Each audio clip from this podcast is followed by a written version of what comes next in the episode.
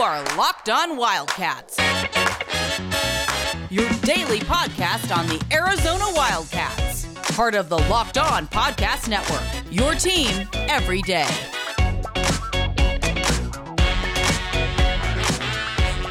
That was a Happy great Wednesday, start. everyone. Yes, we're off to a All great right. start right here with John Schuster, Bruno Luke. I'm merely Mike Luke. Thanks for keeping it locked on Wildcats. Let's talk a little fan support here, and then maybe a little bit of you know around the conference. All right, first and foremost, looking at that stadium, it looked like it was about 95 to five BYU to U of A. Uh-huh. That did surprise me a little bit. Yeah, it's interesting that the largest collegiate event in the history of Nevada was dominated by people from Utah. Correct. Yes. so, Probably aren't there gambling. yes, that's exactly right. Vegas may have been annoyed by Yeah, a good portion say, this. you really- they're, all, they're all staying up at St. George if you're and driving if down about an hour Vegas, and a half actually, and going if back. you're Vegas, do you actually want a lot of the BYU No, you hate- contingent? you hate they're not com- BYU They're not coming to bet. No, they're not. they're not coming to drink or bet. They're absolutely not. It drives Vegas nuts. Right, for sure. And and the problem is, it's so tempting because damn it, BYU brings fifty thousand Right, people. exactly. So you know the the Bulls love them because they're going to sell tickets. Mm-hmm. But the rest of Vegas is like, oh geez, not BYU again. Oh man. And sure enough, I, what was it? Almost fifty-five thousand people in attendance. Fifty of those had to be from BYU. Y- Yes, well, and I love too when they panned to the one section of like great. 45 U of A fans, and it's like The whole game, BYU blue, BYU Right, blue, blue, right. BYU And it's blue for like- like three and a half quarters, and then and then someone it's like the microscope detected a little flurry of red somewhere. Yes, exactly. and then and they were able to hone in on that. That was uh, that was some good work. Of course, they weren't very good at actually showing us appropriate replays, but after about three and a half quarters, they were able to find some Wildcat fans. So is Arizona fandom going to show up in droves uh, Saturday against San Diego State? That's of a- course not. right. But How much do you do you do you see do you see them backing the A at all this year? Uh, probably not.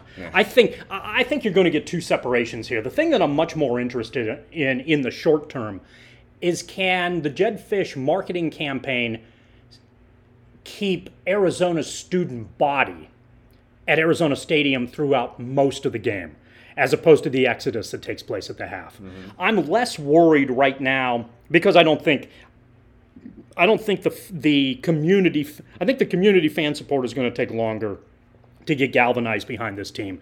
And I don't suspect that they're going to invest early in a product that's going to win maybe two or three games. Okay? So, but students use Arizona football as an excuse to, you know, break know- up drinking or uh, early in the afternoon and, and by late the way, night. that is something too that you can do when you're like 20. But I'll tell you one thing: by the time I was 25, I could not drink, stop for two hours, and then start drinking. And Right. Mm-hmm. keep in mind, I'm drinking heavily on both sides of these. Like now, if I were to do that, no, I'm going to be in bed by like 3:30. Yeah. So the fact that these kids can do it, you can only do that once in your life, and Might as be- well do it now. Be responsible, but you might as well do it now. Sorry for that that's a good go no ahead. no but it's a good PSA the the and that's been one of the issues one of the one of the issues with Arizona football is that kids have used this as an excuse just to break up drinking mm-hmm. it's it's it's great to dress up for the game you know you get your outfits people notice your outfits there's a lot of we want to be seen going on Right, and, right. and and the scenery's good Yes, for sure, you can't argue the No, scenery's no. good but then U of A has, and I would, I would challenge. I, I think the U of A has as good a scenery as about any. I have a hard time believing there's many school or many universities with better scenery. I don't think you're going to get much of an argument out of that. Uh, but what the scenery does is leave it the half. Mm-hmm. right. So there are efforts being put into place. The DJ idea, I think, is great. Mm-hmm. I think it's a great, and, and I'm really interested to see if that works. Mm-hmm. If there's a if there's a desire for the kids to stay longer, then I think that helps the atmosphere at Arizona Stadium. If you get those, if you get nothingness going on by the second half, then that's going to be frustrating. But I think in the short term, that's the thing I'm the most curious about. Mm-hmm. Are the students going to hang around because the marketing is good enough to keep them there? Mm-hmm. Not necessarily because the football team's good enough to keep them there, but is it worth their time just to kind of hang out, you know, have a good time at Arizona Stadium and maybe delay the drinking process a little bit? Uh, and, and if it is, then that's a win. That I think is a win for you know whatever whatever the U of A is doing to try to market the product in the early stages. It's going to take The community fan base, I think, a little bit longer to get behind what they're seeing because they're going to need Arizona to win 1st I can't really I can't really disagree with any of that. I think the one thing that's the one thing that's going to be interesting though is last year there would have been nobody that showed up. And honestly, I don't think you're going to see a lot of people that are going to be showing up this year. But are we totally at the point now with the U of A fan base where it is win and then we'll show up I believe until so. then? Yeah. I believe I believe it is. I, I Yeah, my- and I, have get no problem. And I have no problem with that. But I get the feeling you think that's the case too. Yes, yes. Okay. It's kind Arizona fan the the community of Arizona football fans has approached this I think as if this school was Missouri. You've got to. Sh- this is show me state time. Mm-hmm. Right. You got to show me you're good before I'm going to spend your money on your product because I feel like I was burned by Tomey. I feel like I was burned by Stoops. I feel like I was burned by Rodriguez. I'm just done being I'm, burned anymore. I, I'm You know? tired of getting fed bad food at the same restaurant. That's it. So I'm not going anymore until you get better food, Mm-hmm. and uh, that is that that's going to be a longer term thing, uh, and I think the Arizona coaching staff and its recruiting efforts are going to have to sell other aspects. Aggression on the offensive end and playing time, aggression on the defensive end and playing time. Great student body who wants to show up. That's ultimately what they do. And, uh, and, then the fans will come later and you've got a good atmosphere. Uh, but it's going to take a little bit of time uh, to get to that. I don't expect a lot. I mean, come on. You really expect a lot of people at Arizona Stadium, com- community wise, uh, Saturday night? No. I mean, come on.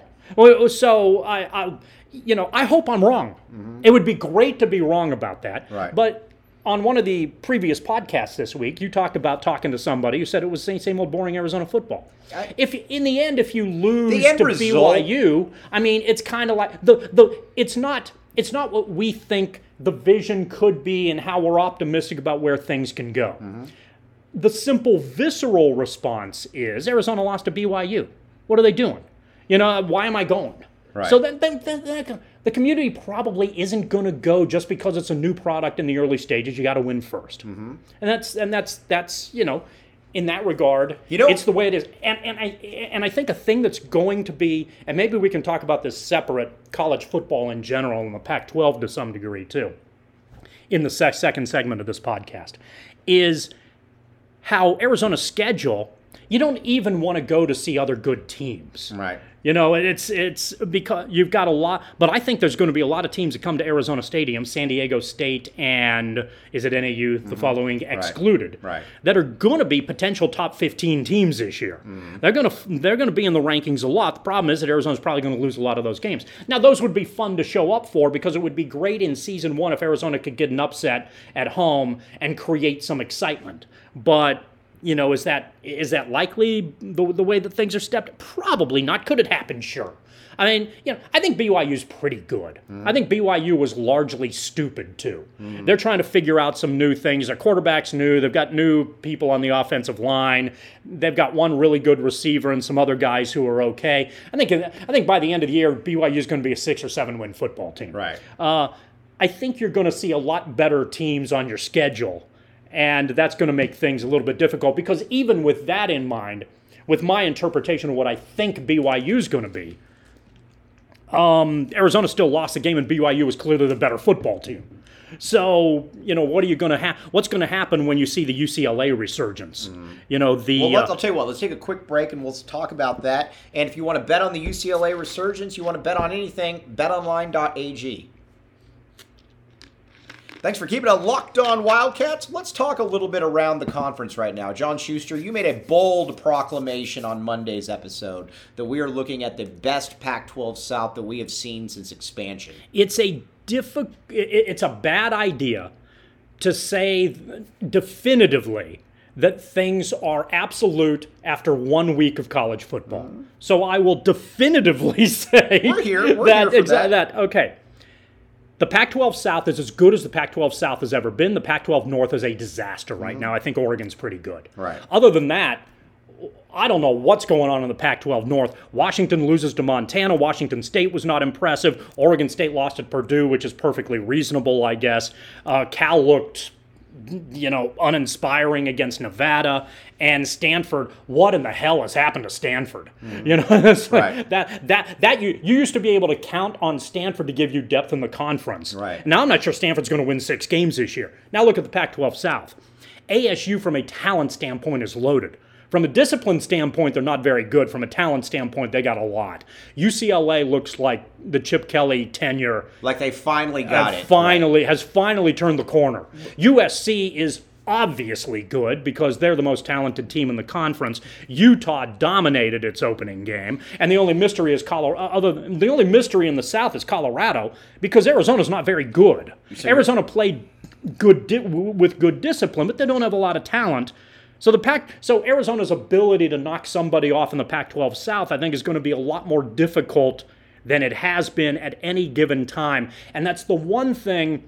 If you were hoping to get a trampoline jumpstart on the Jedd Fisch era, that you'd hope that the rest of the conference, especially the Pac 12 South, which you have to play, was going to be mediocre like it usually is. Mm-hmm. You know, you weren't going to beat USC, but UCLA is going to win six or seven, and ASU is going to win six or seven, and Colorado is going to win five, and Utah's going to win eight or nine.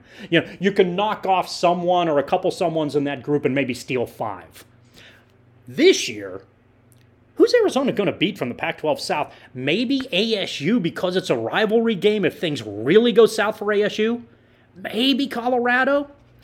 And uh, possibly the teams from the North.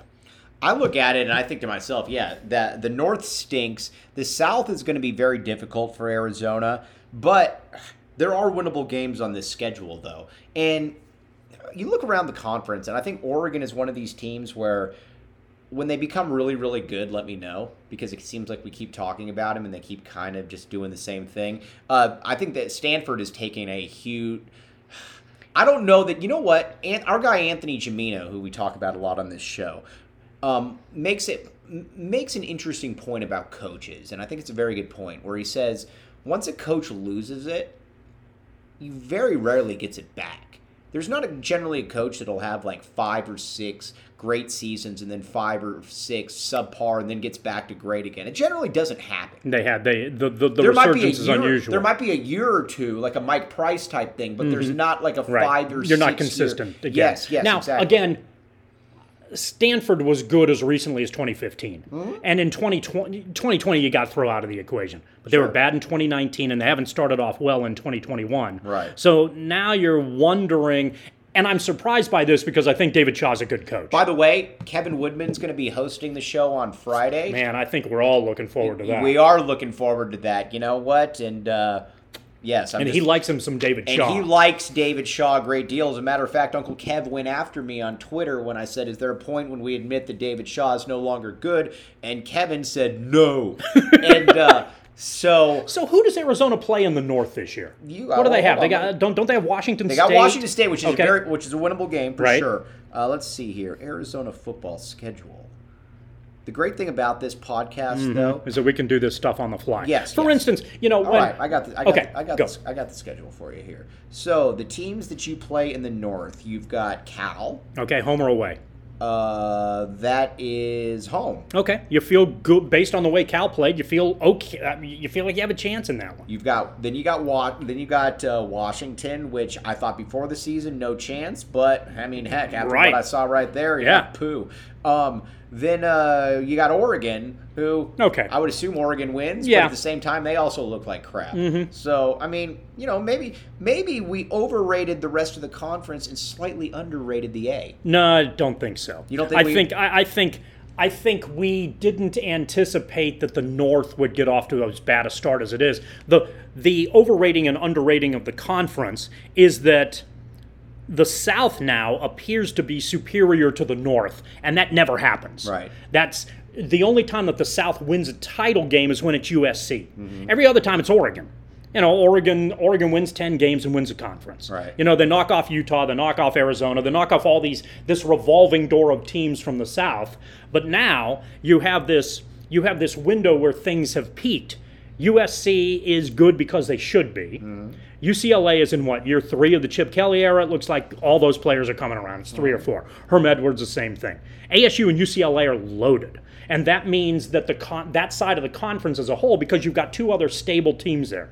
You've got USC, Mm-hmm. who's the most talented team in the conference, top to bottom, even though e- even if their coach is a disaster. Which is every, which And- is every year. and Utah, which every year wins nine games. Right. You know, somewhere between eight to ten. You're, you you know what Utah is going to do. So Utah's stable, USC's stable. What you hope for is that you, you UCLA and ASU are mediocre, and you can make a move. But this year, it looks like UCLA and ASU are really talented. And I don't. I, I think the jury's still out on Colorado. What- But are there games that Arizona can pluck? Yeah, but usually when you're trying to pluck games, you're hoping to go 500. You're not going to get all of them. So you know, you talked at the beginning of the season. I think they you, you think they can win three. I said I thought it was going to be two. One of my two was UCLA. Right. Uh, which now after again after week one, which is a mistake because teams there's a lot of fluctuation between week one and week 2 But I mean UCLA looked really good. They looked really, really and so and, and so based on those two performances, it would be hard to fathom that UCLA is going to lose to Arizona where the talent level of both of those uh, teams are. So can Arizona beat San Diego State? Yeah. Can they knock off NAU? They should. Can they can they get some wins against the Pac-12 North? Yeah. Right. Can they beat all the teams from the Pac-12 North? I don't know. Probably not. Probably not Oregon. You know, and then you've got Washington, Washington State, and Cal. Can you win two or three of those? Maybe you have to. Mm-hmm. And then if all things go well, what's that? Four or five wins? Yeah, for That's sure. okay. Yeah, oh, four or five wins. Yeah. You take that every day of the week, and you would take that to RockAuto.com, and you would say, you know what, I'm playing with house money. I think something's going to go wrong with my car, and you know what?